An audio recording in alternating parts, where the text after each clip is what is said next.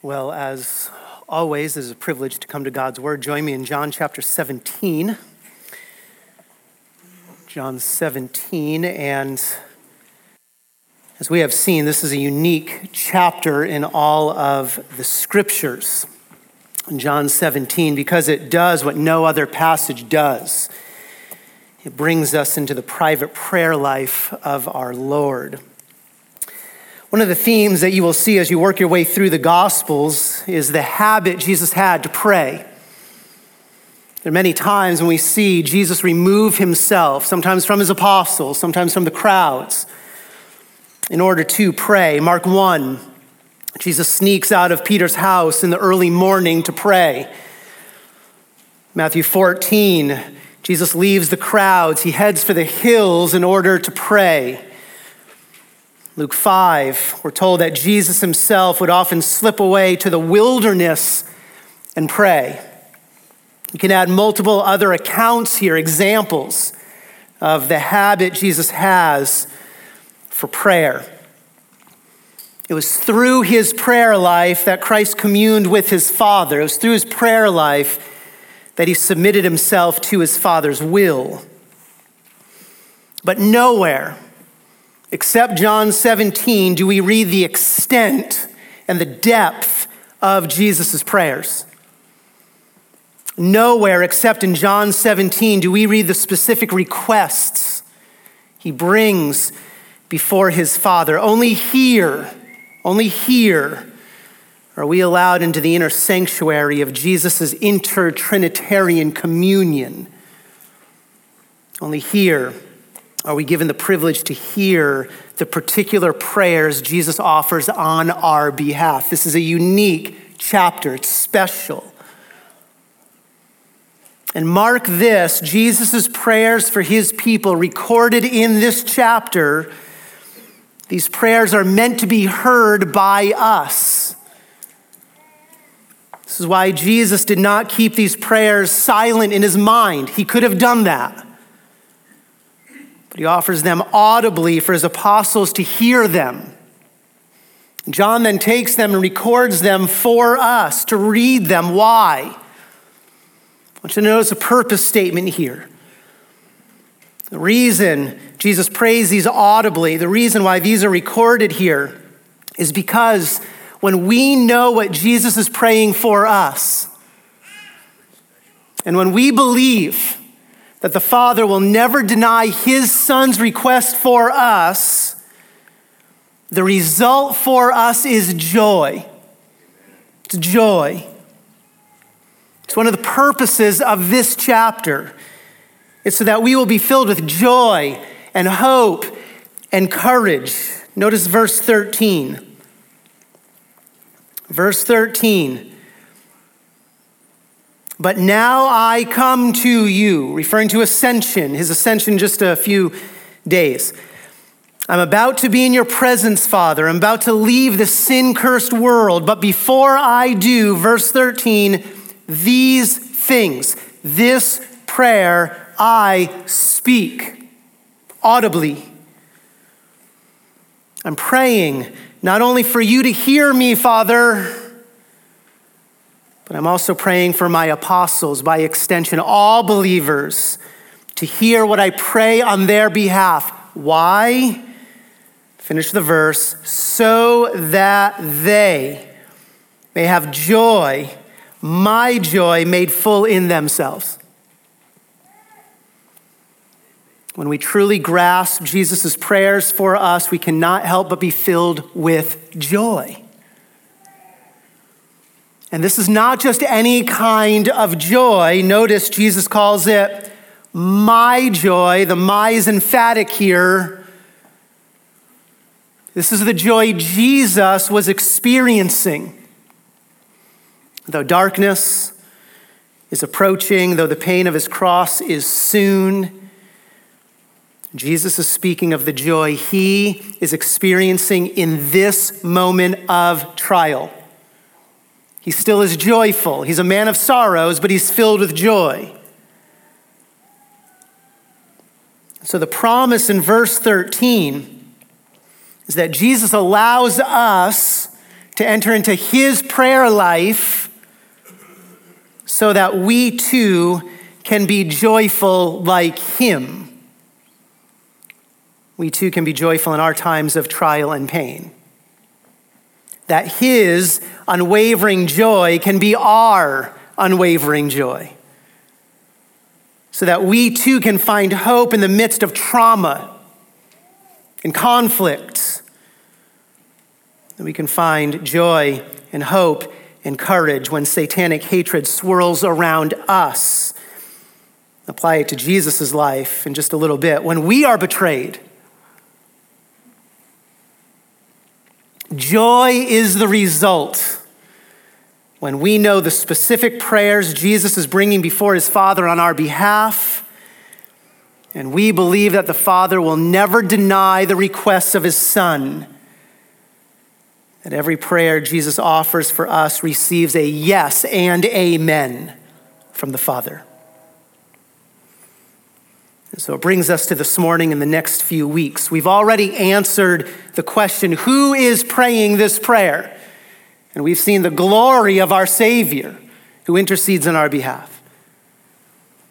We've answered the question who is Jesus praying for? He's not praying for the world of unbelievers, he's praying only for his own who have come to him in saving faith. Brings us to a third question we must ask and answer. It's the what question. What is Jesus praying for? What specific requests is Jesus asking the Father to do for us? What prayers, if heard by us, will instill joy in us, joy that cannot be touched by the circumstances of this world? There's five specific joy inducing prayers Jesus asks on our behalf. Five of them. We will focus on the first one this morning. Here's the first prayer Jesus offers for us. Prayer number one Jesus prays for the eternal protection of our faith. Jesus prays for the eternal protection of our faith. He prays that we will never be spiritually lost. He prays for our eternal security. This is Jesus' prayer, starting in verse 11 and moving through verse 15. Read it. I am no longer in the world and yet they themselves are in the world, and I come to you. Holy Father, keep them in your name, the name which you have given me, that they may be one even as we are.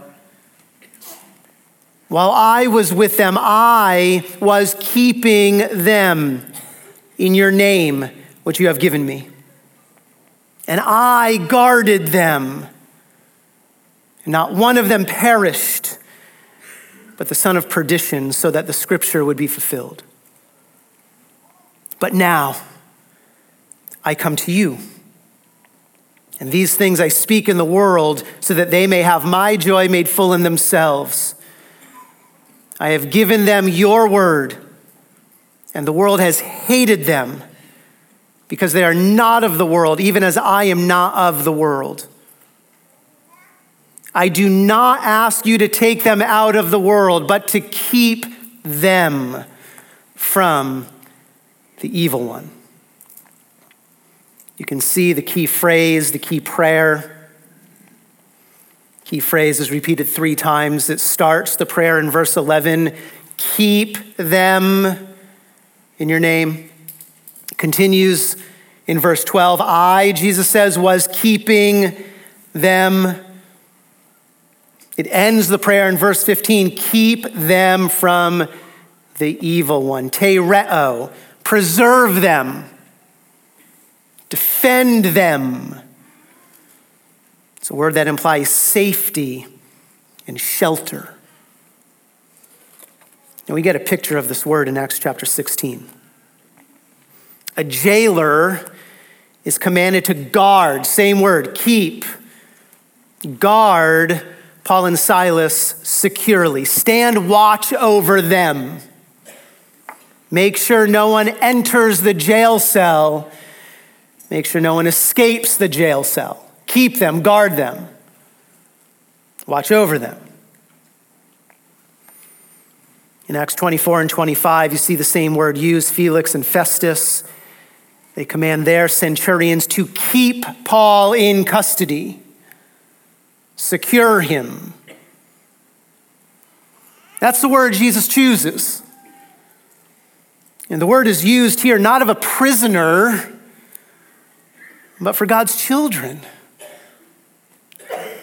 And the word is used here not to be kept safe by a Roman guard, but to be kept safe by a sovereign and loving Father. Notice verse 11 Holy Father, keep them in your name. Holy Father here, the combining of eternal transcendence. God is holy, holy, holy, separate, transcendent. But He's also intimate, He's caring. He loves us. He is our holy, transcendent, intimate Father. We saw that back in chapter 16. The Father Himself loves you. This is the one who protects us, cares for us. And why did Jesus' apostles, why do we, by extension, need this prayer? For spiritual and sovereign protection. Look again at verse 11. Jesus says, I am no longer in the world. He's leaving, he's ascending. Drop down later in verse 11. He says, And I come to you, Father. And yet, verse 11 says, that they themselves are in the world. I'm leaving, my apostles are staying. They're staying in the world, a world that is not neutral to Christ's people. Don't know if you're aware of that. Drop down to the end of verse 14. Here's the world that Jesus leaves us in. I have given them your word, and the world has hated them, despised them rejected them. Why? Because they are not of the world, even as I am not of the world. I've chosen them out of the world. They have a different nature, they have a different master. So the world hates them. They have different values, they have a different gospel. So here's the scenario. Jesus is leaving his apostles in an evil world system that is controlled by Satan and his demons. Satan is the God of this world. Jesus is leaving his apostles and us in an evil world system that will do anything to destroy the Christian's faith. That is the goal of Satan. That is the goal of an evil society. It's to destroy our faith. That's the goal. That's 1 Peter 5 8. Your adversary, the devil, prowls around seeking someone to devour. Satan wants to devour our faith. I've been here for almost nine years. Eight years ago, I made the statement on this verse. I said, The devil wants to eat your face. I didn't mean to say that. That's bad enough. But he wants to eat your faith. And one of the Price boys came up to me. It's the only thing he has ever remembered in any sermon that I preached. but that's Satan's goal. This is Jesus' warning at the beginning of chapter 16. Notice, chapter 16 Jesus warns they, those who are a part of this evil world system, they will make you outcasts from the synagogue. They will cut, cut you off from the culture. They'll sever you. They'll isolate you. Cut you off from your family, your friends. Jesus continues, they'll even try to kill you. Why? To destroy your faith. Verse 3 because they have not known the Father or me. Their anger against you is because of their father is the devil. This is what Satan wanted to do to Peter on this night, you remember, he wanted to pluck Peter's faith, wanted to destroy his faith. So Jesus knows how hostile this world is. He knows the satanic system wants nothing more to devour his people and silence his gospel.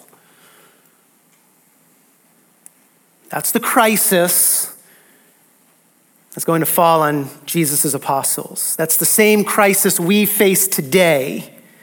Our adversary still seeks someone to devour. The world still wants to make you an outcast. Ephesians 6 is still true. Our struggle is not against flesh and blood, but against the rulers, against the powers, against the world forces of this darkness, against the spiritual forces of wickedness in the heavenly places. That is still true. We need divine help. We need divine help if our faith is going to survive. We are not strong enough in and of ourselves. The world is too hostile, the world is too evil. Charles Spurgeon is right. He wrote this Greatly do we need protecting we have been redeemed, but we still must be protected. We have been regenerated, but we must be protected. We are pure in heart and hands, but we must be protected.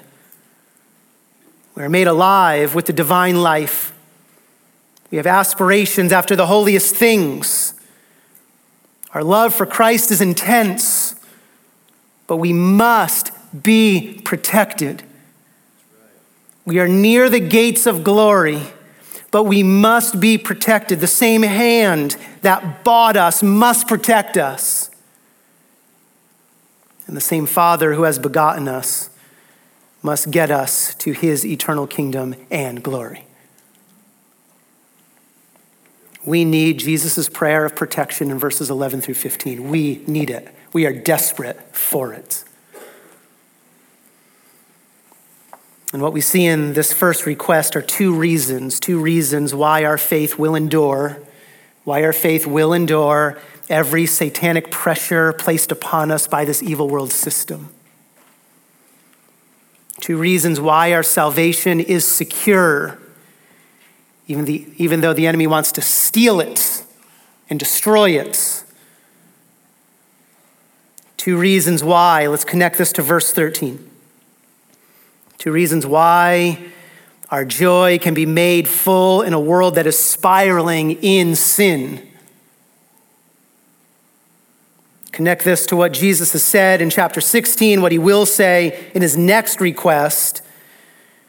Two reasons why we can be joyful and courageous and bold no matter the cost in a world that is hostile to Christ's gospel.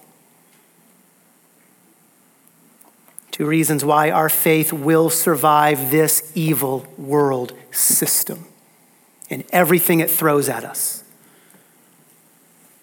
Notice reason number one. Reason number one our faith is eternally secure because we are protected by the power of God. We are protected by the power of God. Look at verse 11, middle. Holy Father, transcendent one, caring one, Holy Father, keep them, here's the key phrase, in your name or by your name. Name here being a reference to God's power and might. Think of Psalm 20. May the name of God, may the power of God set you securely. May the name of God protect you and defend you. Think of Psalm 54 Save me is the prayer. Rescue me, guard me, shield me. Oh God, by your name, by your omnipotent power, your almighty strength. Or think of Proverbs 18. The name of the Lord is a strong tower. The righteous runs into it and is safe, protected, guarded. So Jesus is praying for nothing less than the omnipotence of God to shelter his people and to shelter us from anything or anyone that might destroy our faith in Christ. Keep them in by your name. And just think of what this means for you and me. If we have come to Christ in saving faith, if Jesus is praying this prayer for us right now, then the same power that created the universe out of nothing, and the same power that dispelled Satan from heaven, and the same power that raised Jesus from the dead, the same power that split the Red Sea, destroyed Pharaoh's army, stopped the sun in its orbit that is the same power Christ prays to shelter us in our faith, to keep us spiritually secure. And please note, this is not the son trying to convince his father to do something against his will. No, this is the son praying according to his father's will. Jesus is simply praying his Father's promise back to him. Think of John 6. This is the will of him who sent me, that of all he has given me, I lose nothing. That's the Father's will, that we are secure forever. It's the Father's will, it's the Son's prayer. Now, notice how necessary this prayer is. Here's the reason that Jesus gives in verse 12. While I was with them, his apostles, I was keeping them. I was keeping, same word. I was protecting, guarding, securing. I was keeping them in your name, which you have given me. This is what Jesus has done throughout his entire ministry. He has protected his apostles' faith. That's why they endure. Jesus kept them from going astray by constantly teaching them God's truth. Protected them from false teaching by exposing the bankruptcy of the religious leaders' gospel. He shielded them from any faith destroying temptation by becoming the lightning rod for the world's hostility. He took the insults, he took the blows, he bore all the hatred, all fell on him. Continue verse 12. And I guarded them. This is the double security that Christ provides. He kept them, He guarded them. He restrained any outside pressure, and He stood watch as a spiritual sentinel over any internal doubts. And thus, verse 12, not one of them perished. Satan reclaimed none of his former children. Now we see an example of this faith guarding power of Christ in chapter 18. Turn there for a moment, look at verse 6. 18, verse 6. The Roman guards approach. Judas, indwelt by Satan, never forget that. Judas, indwelt by Satan, Christ's battle is not just against flesh and blood. So they come to arrest Jesus. Notice what Jesus does in verse 6. They ask him, or he says, Who are you seeking? They say, Jesus of Nazareth. In verse 6, he said to them, I am he. He claims the divine name of God for himself. And what happens? They drew back and fell to the ground. That gets their attention. So a divine power of Christ exuding from him. I am he. They fall down. So much so that Jesus then says in verse 8, I told you that I am he. He restrains the power now. They don't fall down. But I told you that I am he. I'm the one you're looking for. So If you seek me, watch what he says, let these, let my apostles go their way. So in verse 6, he draws on his divine authority. And now in verse 8, because he got their attention, Christ commands the commander of the guards. There's a role reversal here. He commands the commander, he commands the ruler of all evil. He says, Leave these apostles alone. Leave them alone. Let them go. Here's the question why? Why? Because Jesus knew the weakness of their faith. He knew the weakness of their faith. He knew that their faith would shatter if they were taken into custody. And so he guards their faith. He commands the Roman soldiers to let them go. Look at verse 9. That's the connection we are to see. Verse 9. He says this, does this in order to fulfill the word which he spoke, referring back to John 17, the word that he spoke of those whom you have given me, I lost not one. I'm guarding them, I'm protecting them. That's a living picture of what the Savior does for us every day. It's a living picture of 1 Corinthians 10. God is faithful, who will not allow you to be tempted beyond what you are able, beyond what your faith is able to endure. He protects us daily. He restrains temptation. Why? Because he is faithful, because he is holy. This is what Jesus has done for the last three years for these men. He's protected his apostles' faith. He's not allowed them to be tempted beyond what they were able to endure. But Jesus knows a change is coming. He knows that his restraining hands are about to be nailed to a cross. He knows that he will no longer be by his apostles' side. And so, Jesus, in prayer, he takes his people and he places them like a baton in a race. He places his people into the Father's omnipotent hand. And in prayer, he says, Father, now it's up to you. They're yours. You protect them, you keep them, you guard them. You restrain what needs to be restrained, protect their faith. Now, at this point, here's a question that we should be asking. It's the same question the apostles will be asking when chapter 18 opens.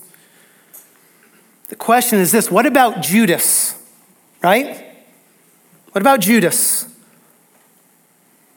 What about the one who confessed Jesus for the last three years but is about to betray him?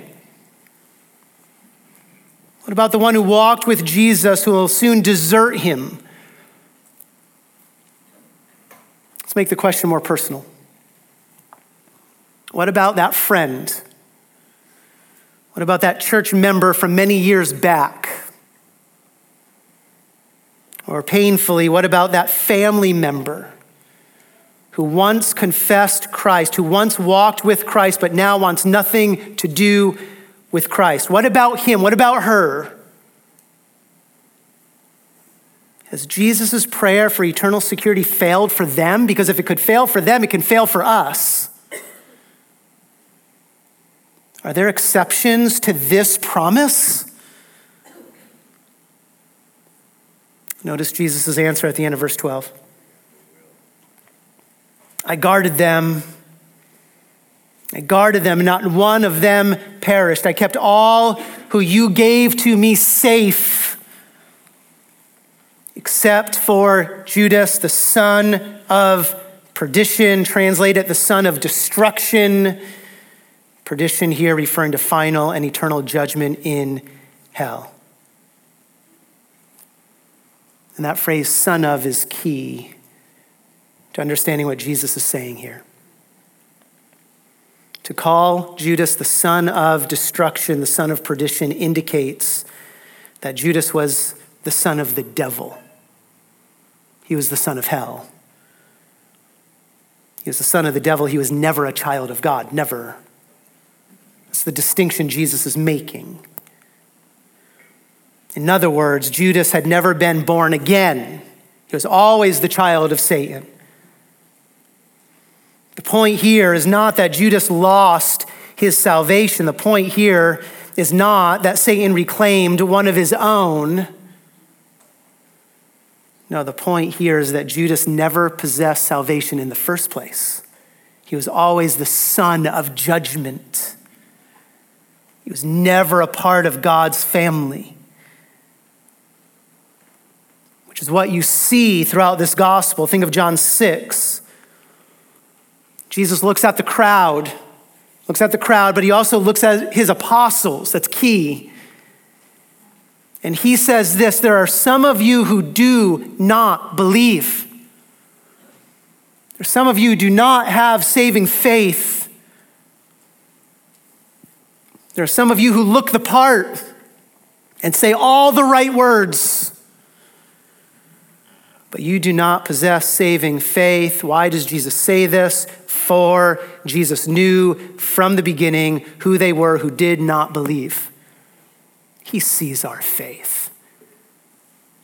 And who it was that would betray him. Judas is placed in the category of those who do not believe. Judas did not lose salvation, he never had it. This is why Jesus then looks at his apostles and says, Did I myself not choose you, the 12, and yet one of you is what? One of you is a devil, the son of judgment. I think this is what John has in mind when he states that principle in 1 John chapter 2. 1 John 2:19 they went out from us that's Judas he went out from the 12 they went out from us why because they were never really of us. They never possessed saving faith. For if they had been of us, they would have remained with us, but they went out so that it would be shown that they all are not of us. Saving faith endures. Saving faith is a gift from God that endures. And Judas is a warning. He's a warning. But his rejection did not fall outside of God's sovereign control, or Jesus' promised prayer here. In fact, finish verse 12. Far from falling outside of God's omnipotent, guarding, sheltering hand, Judas's rejection of Christ actually fulfills the Father's redemptive plan. Verse 12 the son of perdition is allowed to go his way so that the scripture would be fulfilled, so that Christ would die, so that Christ would pay the penalty for sin and save his people forever. The principle is that saving faith endures. The principle is that if someone falls away from the faith, it was because they were never a child of God in the first place. This is why Peter wrote. He knew firsthand Satan's desire to devour his faith. He experienced that firsthand. And yet, what does he write? 1 Peter 1 Blessed be the God and Father of our Lord Jesus Christ. Why? Because we, his people, have been given an inheritance which is imperishable, immortal, reserved it's the same word Jesus uses in John 17 kept, guarded, shielded. An inheritance kept in heaven for you, for Christ's people. Why? Because we are protected by the power, by the name of God. Why does the Father do this? It's because that is what the Son prayed the Father to do. Our faith is eternally secure because it is protected by the power of God. There's a second reason we can draw, though, from Jesus' prayer here. Second reason why our faith is eternally secure.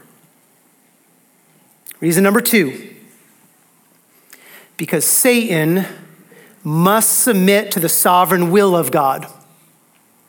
Satan must submit to the sovereign will of God. The triune God and Satan are not equals, not even close. It's the creator and the creation. So look at verse 15. Verse 15, Jesus continues I do not ask you to take them out of the world. At this point in the prayer, we must trust our Savior's wisdom. Because I know what many of us here would rather have Jesus pray. We would rather have Jesus say this Father, take them out of the world. Amen. That's what Moses prayed, Numbers 11. That's what Elijah prayed, 1 Kings 19, as he saw depravity running wild. That's what David prayed. Psalm 55, oh, that I had wings like a dove. I would fly away and be at rest. Can you relate to that? Behold, I would wander far away. I would lodge in the wilderness. Let's put Psalm 55 in Pacific Northwest language. Father, let them retreat into the woods where no one can ever find them again. I've never prayed that prayer. Or this Father, let them move to a more conservative state like Idaho. And that's what we want Jesus to pray, verse 15. Either remove us from the evil world system or remove the evil. But that's not what Christ prays. Why? Because our calling is to not retreat from this fallen world. Our calling is to testify of God's saving grace while living in this fallen world. That's our calling. J.C. Ryle, though, I think sums it all up. Longer quote, worth it. Pleasant as it might be to flesh and blood to be snatched away from conflict and temptation, we may easily see that it would not be profitable. How could Christ's people do any good in the world if taken away from it immediately after conversion? How could they exhibit the power of grace and make proof of faith and courage and patience as good soldiers of a crucified Lord? How could they be duly trained for heaven and taught to value the blood and intercession and patience of their Redeemer unless they purchase their experience by suffering? Questions like these admit of only one kind of answer to abide here in this vale of tears, tried, tempted, assaulted, and yet kept from falling into sin is the surest plan to promote the sanctification of Christians and to glorify Christ. To go to heaven at once in the day of conversion would doubtless be an easy course and would save us much trouble. But the easiest course is not always the path of duty. He that would win the crown must carry the cross and show himself light in the midst of darkness and salt in the midst of corruption. If we suffer, we shall also reign with him. If we have any hope that we are Christ's true disciples, let us be satisfied that Christ knows better than we do what is for our good. We must trust the wisdom of our Savior. Let us leave our times in His hand and be content to abide here patiently as long as He pleases, however hard our position, so long as He keeps us from evil. That He will so keep us, we need not doubt because he prays that we may be kept. Nothing, we may be sure, glorifies grace so much as to live like Daniel in Babylon and the saints in Nero's household in the world, in the world, and yet not of the world, tempted on every side, and yet conquerors of temptation. Not taken out of the reach of evil, and yet kept and preserved from its power. That's the prayer of Jesus. That's what the Father answers. This is why Jesus prays verse 15, because of verse 16. Sanctify them, verse 17 rather, sanctify them. It's not remove them from the world, but sanctify them. Set my people apart for a purpose, a goal. Sanctify them in the truth for the task of proclaiming the truth of Christ. Right? That's our calling. Our calling is not to be taken out of the world, but to testify while in the world. That will be Jesus' second request. He sends us into the world. But before he gets there, he asks his father, verse 15, to keep us. Keep them. Same word, guard their faith, not from evil in general, but keep them from the evil one from Satan himself. Satan being the leader of this evil world system. Satan being the energizer of all gospel hatred. He's the mightiest of all angels before he fell. He's the demon even Michael the archangel refuses to pronounce judgment upon. He's the deceiver of the nations. He's the one who blinds unbelievers. He's the roaring lion who wants to devour our faith. He's the wolf in Jesus' parable in John 10 who tries to snatch the sheep, scatter the sheep. He's the one created being, the one created being that if it was possible to thwart God's saving design, and pluck God's people out of his hand, he's the one who could do it. He's the one created being. And yet, what is Jesus' promise and what is Jesus' prayer? It is that the evil one will not be allowed to carry out his faith destroying plans. It is that the Father will plant his sovereign shield around us and protect us from the most vicious of enemies. We saw that in John 18. Look at the book of Job in your own time. Satan wants to shatter Job's faith, yet God restrains Satan.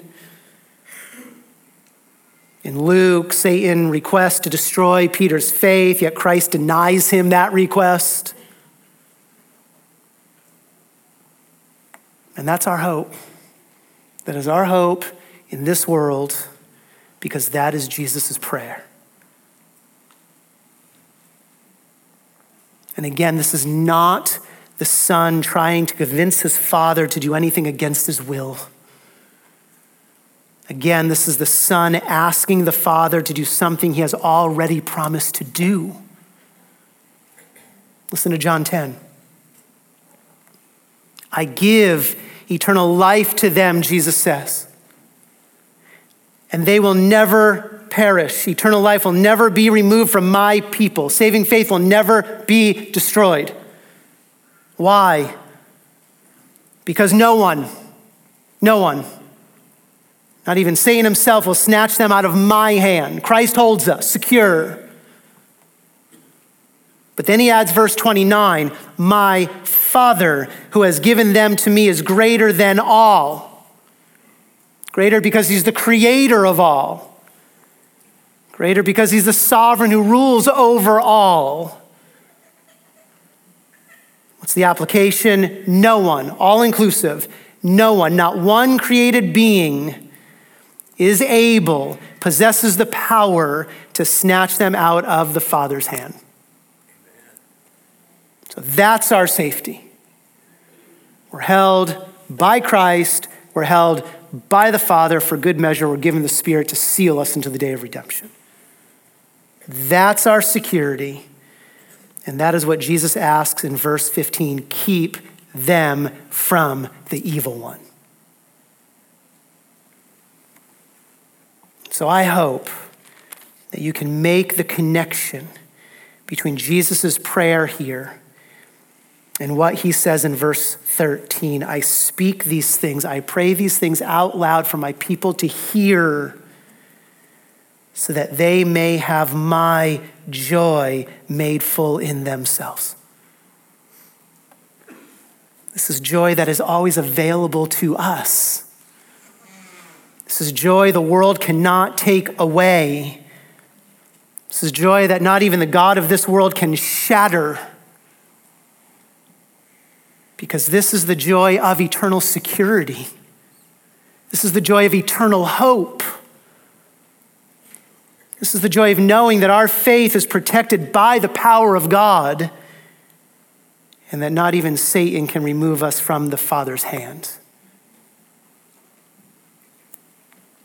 It's a prayer of security that then leads into Jesus' prayer for gospel boldness in verses 16 through 19.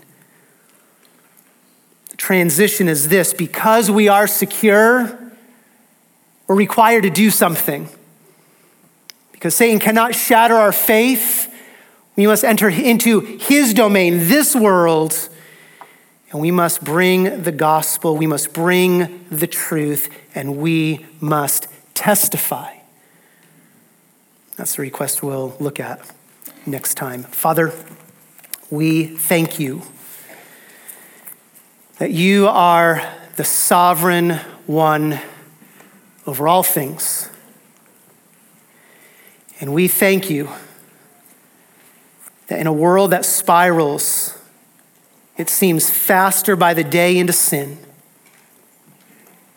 that you have given us hope and you have given us joy because you have given us eternal life that will never be taken away. We thank you for that gospel message. We thank you, Father, Son, and Spirit, for protecting our faith. I pray that we would be filled with a joy in that, but also with a boldness to proclaim your glory, your grace to this world. We pray this in Christ's name. Amen.